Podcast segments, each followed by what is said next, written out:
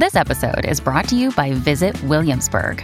In Williamsburg, Virginia, there's never too much of a good thing. Whether you're a foodie, a golfer, a history buff, a shopaholic, an outdoor enthusiast, or a thrill seeker, you'll find what you came for here and more.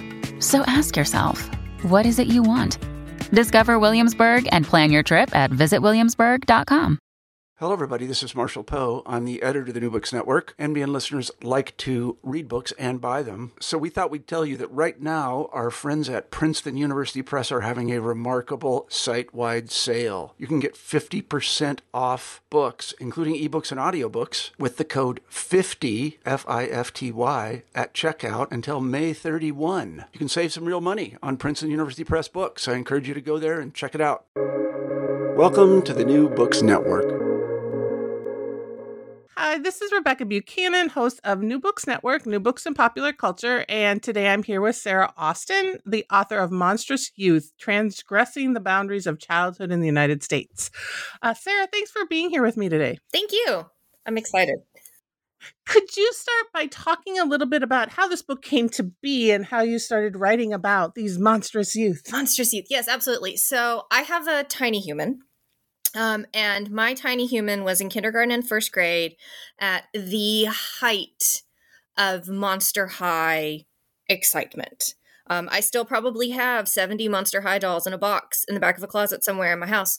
Um, but my kid wanted to watch all of the straight to DVD Monster High movies that came out that were on Netflix. And so one day I sat down with them to watch one of these Monster High movies on Netflix. And I couldn't tell you the name of it for the life of me, but we started watching it. it was this movie about they were integrating Monster High with this vampire prep school, and there was some tension because like vampires used to enslave werewolves, who were a large percentage of the the Monster High student body population, and it the the werewolves are like very much coded black in the show. Um, they have mostly black voice actors, and they have like a sort of street fashion edge to them and I was like, okay, is this really happening?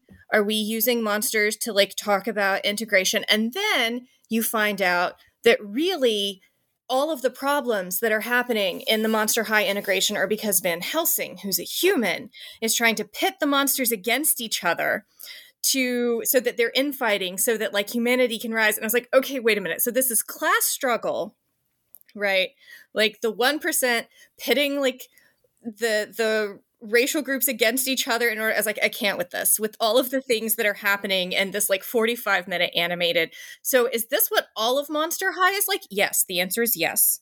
That is what all of Monster High which is a vehicle for Mattel to sell fashion dolls, right? With like little plastic shoes. And so from there I was like is is all monster culture like this? I must know. And it just sort of spiraled. you ran down that rabbit hole. It's so far.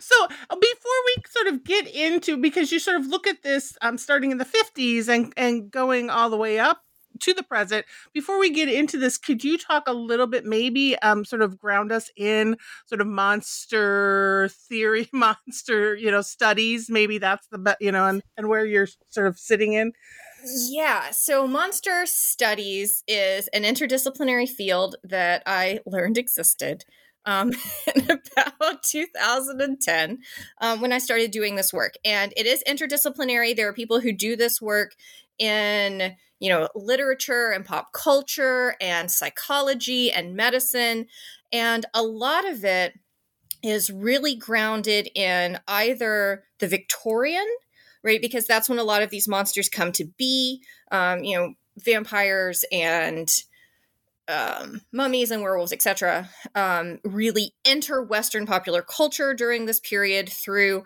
things like Penny Dreadful novels and you know Dracula, like the book, um, comes out, and then other monster study stuff is really grounded in ancient, like ancient Greek mythology specifically because that's apparently the origin of werewolves and like the greeks thinking that there were people to the east who had their faces in their stomachs um, and so a lot of that work is a lot older than the stuff that i was interested in doing and so when you're talking about monsters as representations, physical representations of cultural fear, right?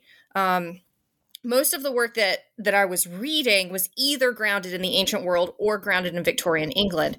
And so because so much of childhood studies is also grounded in Victorian England, I was like, "Oh, this this fits really nicely."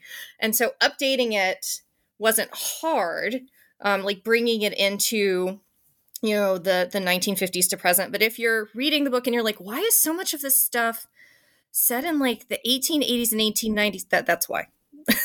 that's what happened. So so you pull us forward with this right? And and you're like you said you're looking at sort of children and representations for youth as well as teens young adults. So you start with the 1950s and kind of horror comics and teen horror television or film. And so can you talk a little bit about that um that this sort of entering this more modern space and what was going on in the 1950s right so there's a little bit of tension about when the first time the term teenager appeared in print. Um, different sources will have different dates, but it's either 1942 or 1948. So it's very much like, and you know, right around World War II um, is when we first start seeing in print the term teenager, like when that's even coined in the US. And direct marketing to teens really started post war, like late 40s, early 50s. So the book starts there because that's the first time that we see marketers, television, film, fashion, music really recognize that young people, perhaps for the first time, have disposable income and are the ones who are setting cultural trends right? Like if you want the cool new record, it's the teenagers you have to get on your side. If you want to make money in the theaters, it's the kids who are going on dates that you want to come see your film. So, because there's a lot of tension between the generations, right? Generational wars are not new, um, but there's a lot of tension between young people who went to fight or who were working on the home front then after the war adults trying to treat them as children again and they're like no that's not that's not us. We're not interested in disney movies. You know we're not interested in the things that had traditionally sort of been the hallmarks of childhood innocence. We are grown-ups. We need rights and we need to be recognized as such culturally. And that combined with the sort of direct marketing influence creates a new kind of identity in the 50s, right? Like teenagers really become a thing at that moment. And uh, grown-ups freak out a little bit. Like they're not prepared at all for young people to have autonomy and like make demands on them about how they should be able to determine the directions that culture goes. So it also like fits really well with like there's so much monstrous stuff happening for young people in the 50s and 60s partially because that's a good way for young people to express themselves and also because adults are like oh these monstrous children. That's kind of where it goes. Right. And you talk about this idea of enfreakment and can you talk a little bit about that and and what you were kind of seeing and what was happening in the 1950s with that? Yeah so enfreakment is a term that comes out of disability studies. Um, specifically, Rosemary Garland Thomson um, uses it to talk about traveling freak shows, right, around the turn of the century, and how you would have someone who had visible physical difference, right? Like they have a genetic disorder that creates, you know, they're very hirsute or they're um, small or like there's a lot of different ways. But what she says is that physical difference isn't really that big a deal. Like it's not revelatory in this new way. And so the reason why traveling freak shows appeal to people is because they have costumes and narratives and advertising that they use to turn someone with minor visible physical difference into a freak. And so you go to the show and you look at the person on stage or sometimes in the cage, right? Human zoos or a whole thing. And you're like, oh, I'm normal because I'm not that. And that's how enfreakment works, right? It creates the normal in opposition to the body that has been deemed a freak and has been constructed, right, as a freak through all of these external things. And so in the 1950s, that's what happens to teenagers, right? Specifically through the juvenile delinquency hearings and um, like Estes Kefauver and the whole, like, you know, having these huge horror comic covers um, with you know an axe murderer with a decapitated head in one hand and, a, and an axe bloody axe in the other and he's like is this appropriate for children and william gaines is like i mean it's appropriate for the cover of a horror comic. Look the blood's not dripping. You can't see the stump of the neck like what do you want from me? And so it's this moment of taking something that is different right? Teenagers are different from adults but creating them as freaks as saying they are potentially a threat, they are potentially dangerous. We are normal, they are strange. And doing that through the, you know, um, senatorial hearings in such a way that it becomes this cultural movement of, oh no, the monstrous children. And I love when you're talking about that and the, the sort of the freak show aspect. I love that um, one of the things you talked about with the films is that they would sort of send here's how to set your lobby up. Like, here's how to even present. It's not just a film experience, it's a walk into the theater, like 360 experience. I love kind of thing. I love it so much. Um, I went to um, the UC Riverside Library. They have this like huge um, archives and you can just go through old newspapers and I'm just like pawing through stuff for days and days. And they have newspaper clippings from the advertisements. And so like when um, I was a teenage Frankenstein came out, they printed little Frankenstein masks that you would give the kids and you would hold it up with a popsicle stick and it'd be Frankenstein on one side and then it'd have all of the information for when and where the film was on the back. And so it was advertising. They'd put bloody footprints all over town leading to the theater for buckets of blood to get people in. There was one where they had like you had to sign an insurance policy that if you died from fright during the film, like they would pay out. It's just it's absurd and ridiculous and delightful.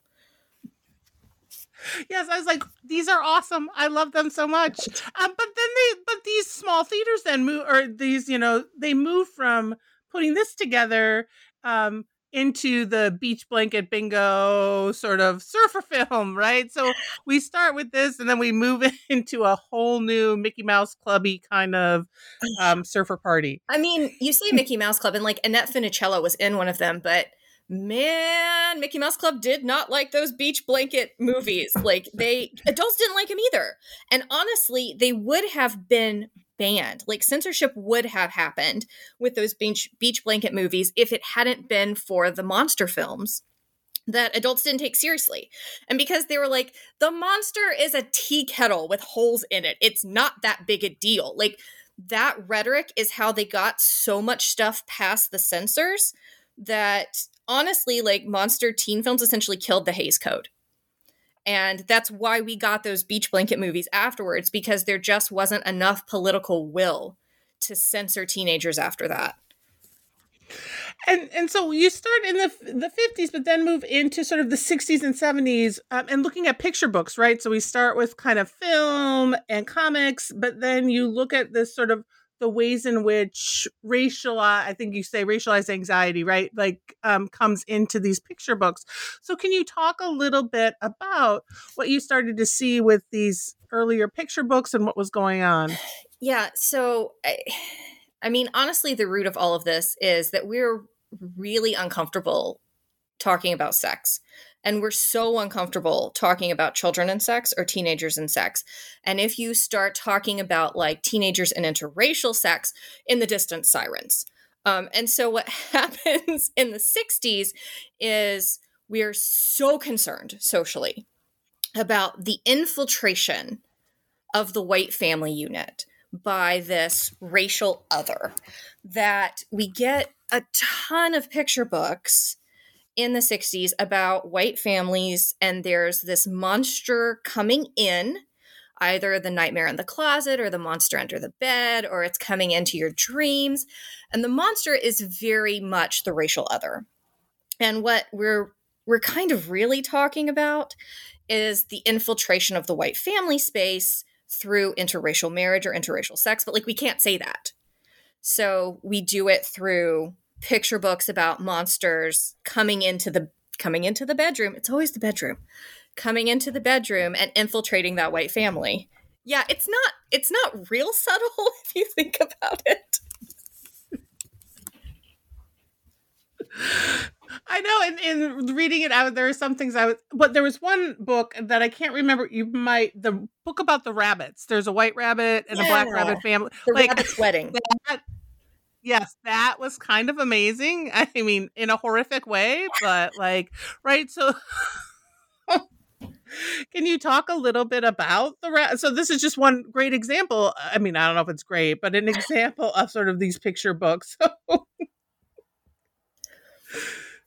Yeah, and the the rabbit's red wedding isn't even a monster book, right? It's it's about animals, and you also have like uh, this whole tradition in children's lit of animal books being about race when we don't want to talk about race, um, and we really don't want to talk about race in the '60s. like, really, it's very uncomfortable. Um, so there's this picture book called The Rabbit's Wedding, and in the book there's a black rabbit and a white rabbit, and they get married, and it's super cute, and they like dance under the moon, and the black rabbit looks like he's wearing a tuxedo, and the white rabbit looks like she's wearing a wedding dress, and she has little flower crown, right? It's like very like early 60s, adorable, nostalgic childhood. People lost their minds. Um, the state of Mississippi banned it, like actively tried. To be fair, they also tried to ban Sesame Street, so you know that's the thing. Um, but like banned it because they were like interracial rabbits. Um, but what really upset people um, was the idea that somehow the interracial rabbits would lead to communism because interracial marriage was a communist plot to weaken white blood. And so my favorite is the New York Times editorial where he's like, just give children crayons. And through yellow and green, they can remove any trace of red. Just let them color in the rabbits and it will be fine. Um, but there was this, it's really interesting how like children's literature and concerns about like interracial marriage and the Red Scare all just sort of dovetail in this strange political moment where you have people in the Mississippi State House literally afraid to say they don't care about the the black and white rabbit picture book because they think they will be run out of town if they don't take a firm stance against the communist interracial rabbits. And one of the things like you kind of look at, so like using this picture book, using these examples, coming to the monsters is like how then the rhetoric in these monster books kind of brings us back to kind of a, a, a white supremacy and, and, really a white male supremacy, um, even in the texts that are a, tr- maybe trying to be a little more thoughtful about race, we still are seeing these these kind of tropes going on. Yeah, and I think part of that is just because we can't talk about what we're really concerned about. Like we we can't say race in these picture books because they won't get published. Libraries won't buy them, people won't read them. You know, we can't talk about interracial marriage in these picture books. And because you have things sort of in the air, like the the Moynihan report, right, which says bless his heart, he was so close. He was like, you know, race is really a problem and people of color in the US really don't have opportunities. And you're like, yeah, yeah, go on. And he takes a sharp left into and it's all black women's fault. And you're like, oh, sweetie. Oh, we were almost there. Um and that's that's kind of how like all of this is working. Like they're so close. They're so close. They're like, yeah, we really need to think about race and we really need to think about integration and like the the monstrous, you know, quote unquote monstrous other isn't really a threat, and then there's always this uh, sharp left into you know what's great colonialism. Like, but if we just if we're just white people, especially white men, are just the arbiters of like who has access to resources, all of this will be fine. Oh, I don't think they did. how's, that, how's that working for you now? Yeah. Uh, and you know the other thing you mentioned was eh, you, you know it was sesame street to bring us into sort of what was happening like the late 70s and i i'm not sure if many people have really paid attention to early sesame street um that is really much more radical than right when you think about Sesame Street. So, can you talk a little bit about what you're seeing with like Sesame Street and monsters and this monster culture, like bringing us from the 70s into the 80s and yeah early sesame street is so radical and i think people just don't know um, how very very radical it is i mean they had a native woman a tribally enrolled native woman breastfeeding on television in the early 70s. I mean, it was it it's things things that I think you definitely couldn't do today. Um and so you had so many people in the early days of Sesame Street who were really committed to social justice, who were really committed to accurate and empathetic portrayals of children of color on television for those children. Like, this was a show that was made for kids, you know, Latinx kids, black kids, indigenous kids, oftentimes in poorer urban areas who were going to be watching television. They didn't have access to, you know, the fancy preschools that the suburban white kids had. And so this was preschool for them. And not only is the project itself in some ways very radical, those early shows really are. And one of the things that's so radical about them is they have monsters, but the monsters aren't stand ins for black children. You also have black children on screen who talk to them. The monsters are just monsters, um, which is like kind of odd for the 60s and early 70s, right? It's not a thing we said where they're like, no, we're going to talk about race. It's going to be here. We're going to have representations of black children. They aren't going to be the monsters. We're going to have monsters. They're going to be separate. It's great. Um, makes me very happy. And I think a lot of the reasons that you see that is because a lot of the writers for early Sesame Street are black, are Latinx, are indigenous folks. And so the fact that the people who are controlling that narrative, who are telling those stories, are people of color is why you don't have that elision between children of color and the monstrous other. They are separate things, they can interact, but they are not the same. Um, And then, you know, things like uh, the monster at the end of this book, where lovable Furiel Grover realizes that he's the monster. And like he has that moment of existential crisis, bless his heart, at the end. And he's like, oh, I'm so embarrassed.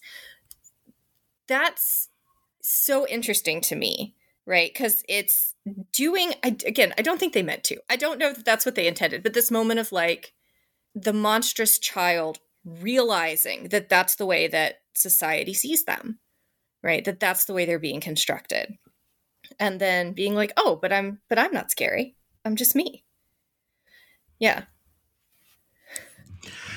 and, and we move from this like this this great moment in the 60s and 70s to the moral panic of the 80s and i want to thank you for like bringing reminding me again of the whole satanic ritual like i was like you know, I forgot this existed. And, and I like I lived that right. Like I was there in that moment, right? You know, we we can't play Dungeons and Dragons. We can't do any of this. Satan's coming to take us all away. Um, so like yes we come into i blame ronald reagan for it all but we come into the 80s right and this moral panic so can you talk a little bit about sort of what was happening in the 80s and then how this um, and the idea of this sort of middle class material culture um, that we get to. Yeah, I mean, part of it is because we can't have nice things. So whenever we get to a moment of like real sort of like rev- social revelation, where we're like, oh, um, we shouldn't be talking about black children as a monstrous other. We should just like let them write their own stories and we should value them as humans. Um, then the 80s was like, no, no, no, we can't do that. That's not gonna happen. Um, but also, I think what happened in the early 1980s is like we realized as a country that child abuse existed. Uh, and it that you would think like, well, obviously that's always, but we didn't have a national missing children's registry in the 1980s. You know, we didn't have, we didn't talk about or acknowledge child abuse as as a thing, um, and so we sort of like realized right? That children were being abused in the home. and freaked out about it. And we're like, we don't know what to do.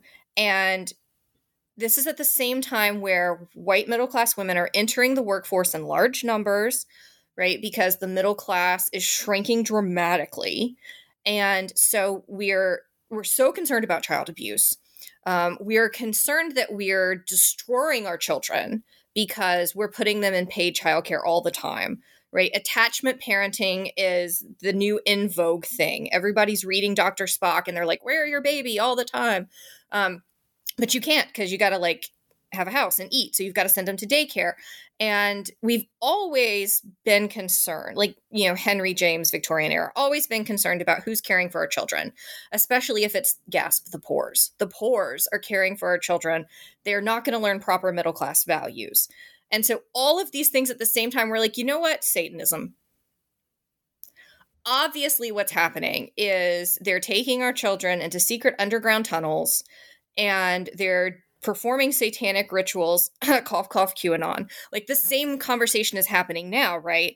That there's secret cabals of evil working to hurt our kids. Um, but we really, I mean, really believed it in the 80s. The longest and most expensive trial in US history is still the McMartin preschool trial. It was like 10 years, and hundreds of people were convicted and sent time in prison for things like, and it, it sounds bananas to say it now because a two year old accused them of wearing werewolf masks and sacrificing babies and giraffes and flying. I mean, reading the court transcripts from some of this, you're like, how? How did you think this was happening? But again, because all of these factors, we were so concerned about protecting middle class childhood innocence that, you know, we were willing to believe this rather than looking at the social factors that were actually contributing to the decreasing middle class and, and all of these other issues. So we have all this going on, and we also have this real push for material culture for young people who ha- want to have disposable income and it brings in things like the garbage pail kids right? Um, and and also um, some other things. So can you talk a little bit about then what you're seeing happening um, that in the the monster the monster studies area. so I grew up in this time period. My parents were very concerned that the Satanists were going to get me at the mall. And one of the things I remember as a child was being told, like, you can't have any of this. You can't have the toys that are gross, the toys that are evil, because they're gonna they're gonna summon demons. And man, I wanted those toys more than anything. Like that just I was like, I need garbage pail kids playing cards. I need them. And I think that's really what happened socially is children were so locked down because we had historically just, you know, your mom puts you outside at 8 a.m. and is like, come back when it's dark. And we had gone from having that sort of hands off parenting to this national panic of you have to helicopter your children constantly. You must know where they are. They must be within an arm's reach 100% of the time. And kids were like, no, this is not, I don't care for this. No, thank you. And so, as a way to push parents out of their space, they're like, I'm going to find the nastiest, grossest, slimiest toy. And I'm going to be like, here, mom, play with me. Um, we're going to eat skin off you know we're gonna make skin in dr dreadful's monster lab and then we're gonna like eat brains green goo brains out of the you know jellies or we're gonna make cockroaches and i think that's really what it was is it was a way for kids to push back against strictures from overzealous parents really concerned about the satanic panic. And man marketing like it makes money right? You're going to sell kids what they want. And if that's what kids want we see a wave of these just absolutely disgusting toys. Like just gross gooey stinky sticky you know the more bugs and brains the better kind of stuff. And the garbage pail kids specifically you know those were created by the guy that wrote Maus which I, you know, I feel like I should have known that. And I read, and I'm like, did I ever know? yes. And then I'm like, there might be some of these in a box somewhere, maybe in my mom's basement, right? but like, yeah, I was that. That is great. Yeah, I mean, you have these artists who were after the death of horror comics because of the Comics Code Authority in the 50s, because we can't have nice things, get start working on underground comics with an X, and like for a reason, there's an X, um, for adults that are overtly weird and sexual. And then those people start making toys for children in the 80s. And you're like, yeah, that makes perfect sense. I mean, and it kind of does if you the way it sort of come full circle, people who had been pushed out of their chosen industries, told they couldn't make this kind of art because it was gross and weird, start gaining an underground following, mostly of people in their 20s and some teens, like college student age. Um, and then in the 80s, when kids are like, no, I'm done, I've had it, then they start selling stuff to like eight year olds. and you know another uh, sp- speaking of artists and art another thing and somewhere probably in my house i have one of those original book like versions of the scary stories um yeah. to tell in the dark like i thought that was really interesting too can you talk a little bit about that and and that text and and what was going on with that so scary stories to tell in the dark is one of the most the ala's consistently most banned and challenged books uh, because the Steve Gammell illustrations are nightmare fuel. Like they just are. Um, and that's the point of them. The stories themselves are not scary per se. Most of them are folklore. Like those books are legitimate folklore collections and they are sourced. In the back of the books, he's got annotated bibliographies. I mean, it, it's the work of a folklorist, but the illustrations are just something else. And they redid them a few years ago and they had Brett Helquist do the new illustrations and they're not scary. And they didn't sell. No one wanted them. And so and so they re-released the original versions and i have all three. I have the like 1980s version i have the Helquist and i have the re-release versions. Um, and there were so many millennials on like buzzfeed and pop culture sites being like why'd you ruin these these were great um, but what I think is so interesting about them is the way they become the currency of childhood in the late 80s. You get one of those books and you memorize the stories, and then you go to the playground and you tell everybody else. And you get to be the one who has access to the book. You're the one who knows the stories. You're the one who gets to go, boo, at your friends at the end. Right. And so, in the same way that kids cr- collected and traded garbage pail kids cards or the little um, my pocket monsters that you get in the cereals they trade those stories. They become this currency and this way to gain essentially power and you know a way into a very specific economy of childhood that is just so fascinating to me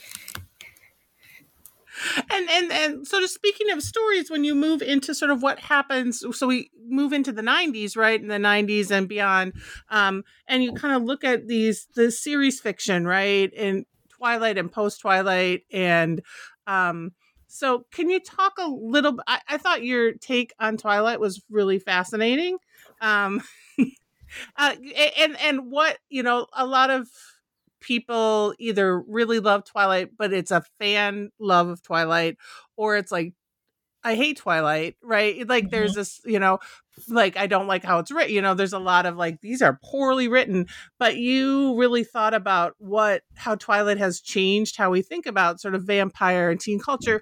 So can you talk a little bit about then that moving into sort of the 90s, the serialized fiction, you know, Buffy and all that fun stuff. Oh, Buffy. Um, Buffy and Twilight both, like bless their hearts. They're doing things I don't think I don't think Stephenie Meyer meant for those books to be just as objectively queer as they are. That was not her intention. But the I think the problem that a lot of 90s series fiction runs into is you're using vampires. Vampires date back to at least the Victorian era. And so you're talking about hundreds of years of history. And I don't care if you make him sparkle. You can't separate him from that hundreds of years of vampire history. And so in the 90s, vampires become an analogy for AIDS, right? For the exchanging of bodily fluids, for infection. And they become, they already were queer. Like there's a lot of work about how Dracula is very queer, but they come become inextricably queer in the 90s. And they also become part of the sort of teen pregnancy panic, right, that we're having culturally in the early 90s. Um, and that is dealt with federally through um, abstinence only education, right? But is dealt with culturally through monster fiction. Like this was, she was a good girl and she was, you know, this great, like pure, happy, high school student and then she had sex with a vampire. And that's I mean and that's Buffy, right? In a nutshell. And he lost his soul and tried to destroy the world. And it's very like don't do it. Don't do it. Um, and it makes white teen girls the arbiters of like everybody's sexual experience.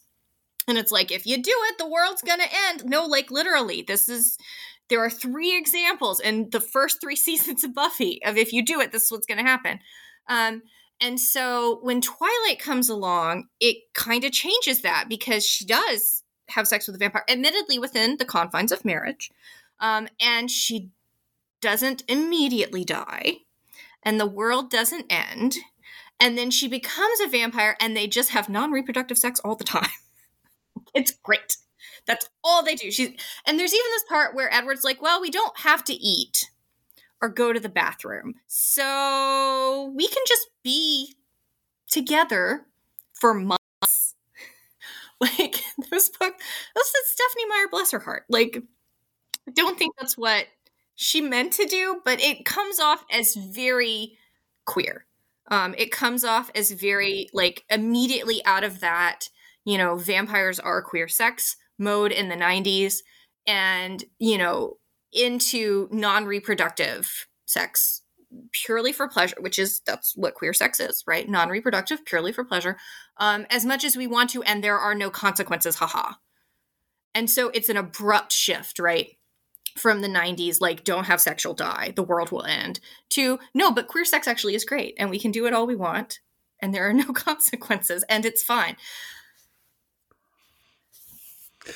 So you have this, and then you sort of you kind of talk about some of these other than sort of series of fiction series that are influenced by um, what you're talking about here, including Monster High, right? Yeah. Which you t- talked about at the beginning. But can you talk a little bit about then? So Twilight happens, and this happens, and then what do you start to see happening after that, and sort of that post Twilight? Yeah, and so Twilight happens and I think one of the things that's so interesting about Twilight is the shift from the monster as teen to the monster as parent. Like before Twilight, we don't really get teenagers who survive monstrosity, right? Um, you get to be a monster, you maybe get get one over on the adults, but then you die. That's how it works. Um, that's how it worked in the 50s horror movies. That's how it worked in you know the 90s series fiction you know once you got bitten by the vampire like that was it game over. And bella survives and she has children and they're shockingly well adjusted and one of the reasons why they're shockingly well adjusted is because she herself is monstrous and she embraces that and she just leans into it and she's like yeah whatever you want to be is fine. You want to be a half vampire married to a werewolf? You do you. And so because of that turn, we start seeing, I think, in the the mid to late 2000s and and you know 2010s, 15s, and now 2022, a lot of monster series for the tiny humans, like the pre-K and kindergarten set, where the parents are monsters, the children are monsters, and it's fine. It's fine. It's not a big deal. Like we acknowledge in, you know, Vampirina, the Nicktoons series that there are humans out there who are like not ready. Adult humans who are not ready to know about monsters. But the first episode of Vampirina is Va- is Vampirina's coming out story to her friends, and her friends are like, "Yeah, it's fine. You're a vampire, okay." And like, it's very, it's very much a metaphor for queerness in a way that, again, I don't think they meant to, but like that's how it reads. Um, and then you have like Super Monsters, which is on Netflix now.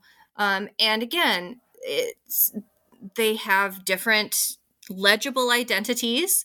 Um, that connect to race or queerness or disability and it's you have you know humans in there as well and they're like fine you're you're monsters it's fine it's not a thing you have to hide everybody's cool with it you know we just hang out and we're, we're accepting and so it's become because of monstrous parenting right this idea that we are willing to accept our own monstrosity and accept it in our kids it's become the turn in children's media now where, yeah, all right, you're a monster. Let's go on an adventure that's completely separate from that identity.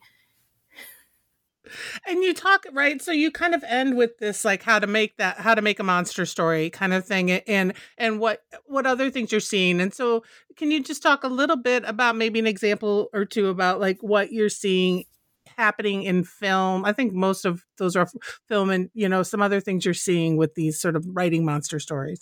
Yeah, um, I talk a little bit about Monsters Inc. Um, and my favorite part of Monsters Inc. is actually the f- blooper roll at the end. Um, and I know blooper reels are a thing that Disney and Pixar do, and they're delightful. Like the idea of a blooper re- reel for an animated film is hilarious right? Because you know there aren't really bloopers because there's no human actors right? They they animated that separately on purpose. Um, but by adding that blooper reel at the end it suggests that they are actors that this was something that was filmed and that boo really exists and that sully really exists and that that relationship then is not something that's just created by the animators, but is something that is in the real world. Um, and that takes that makes the movie entirely different, right? Like that's an entirely different take on.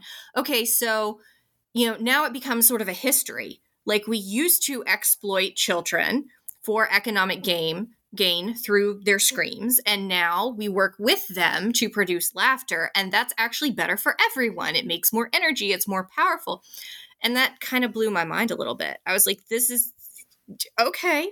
Again, I don't think they meant to, but this is how it reads. Like, it's just a totally different narrative with that blooper reel. And this idea of like utopic childhood space, right? Where if we all just embrace our monstrosity and we work with children as monsters, we can create something that's like the space envisioned in that blooper reel where we're all working together and we're more productive culturally, economically, and like the fear and panic and exploitation that are depicted early in that movie are just gone.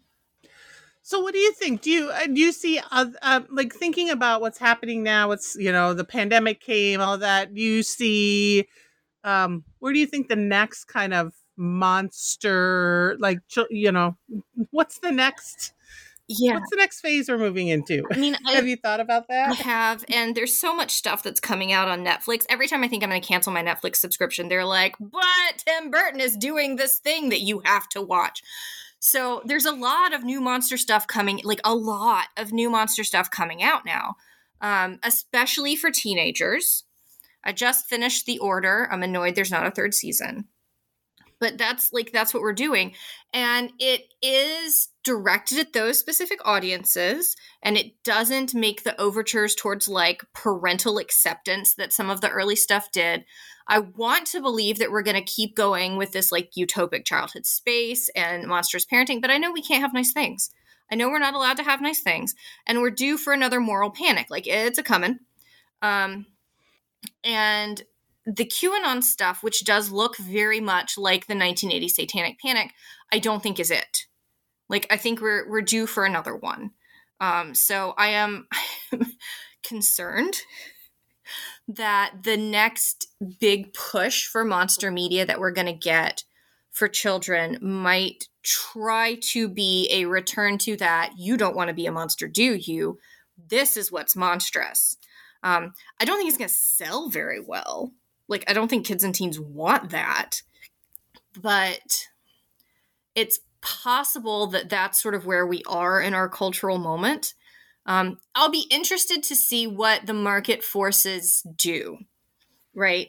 If there's a push for that kind of stuff and it just doesn't just doesn't catch on because really that's one thing that i learned doing this book is that young people are the arbiters of culture they just are like they're the ones who pick right the music we listen to the fashion we listen to the the language that we use it often comes out of marginalized communities right? Queer communities of color. Um, but it's it's the kids and the teens that decide what we're watching and listening to this week. So if you it doesn't really matter what you know the olds uh, want. If the kids don't like it it's not it's not going to be economically successful. It's not going to be a thing. So may- maybe i'm too pessimistic because i know my child absolutely would not watch or read or listen to any of that So I'll ask you my like final question because we've been talking for a while about this. So, um, is there something new you're working on that you want to kind of talk about, or anything with this book? Since I know that it took a while to come out, that you want to. So, what's your last? What do you want to? Anything else you want to promote? I mean, I'm always eh, I'm always starting new projects, right? The best project is the next one. It everything has that new research smell. Um, and my husband laughs at me because he says I'm not allowed to to start new things until I finish the last thing. Um, I have a pedagogy volume called Global Children's Lit in the College Classroom that's under contract with Lexington that will be out next year. Um, it's an edited collection with Tanya Nathaniel, who does the Children's Lit global blog. We've got 15 chapters. We cover nine countries and 11 languages. So it's going to be fantastic. Um, and then this is really this is a study of like people on the margins right? How we people who don't have cultural power use the stories of monsters to expand childhood. The stuff i'm starting to do now is look at the inverse of that. How did we get to these cultural constructions in the first place? So like a history of literacy education right? Who is centered in those narratives is what i'm starting to poke around in and work on and I'm really in the like sending friends memes stage of research which is you know that's before the crying and the cleaning the apartment and, and then the acceptance and the actual research. That's kind of where we are. Well you'll get there right? Get at least you know the stages um, but it's been super great talking with you again. Uh, this was Sarah Austin, uh, the other Monstrous Youth, transgressing the boundaries of childhood in the United States. Sarah, thanks for talking with me for New Books and Popular Culture. thank you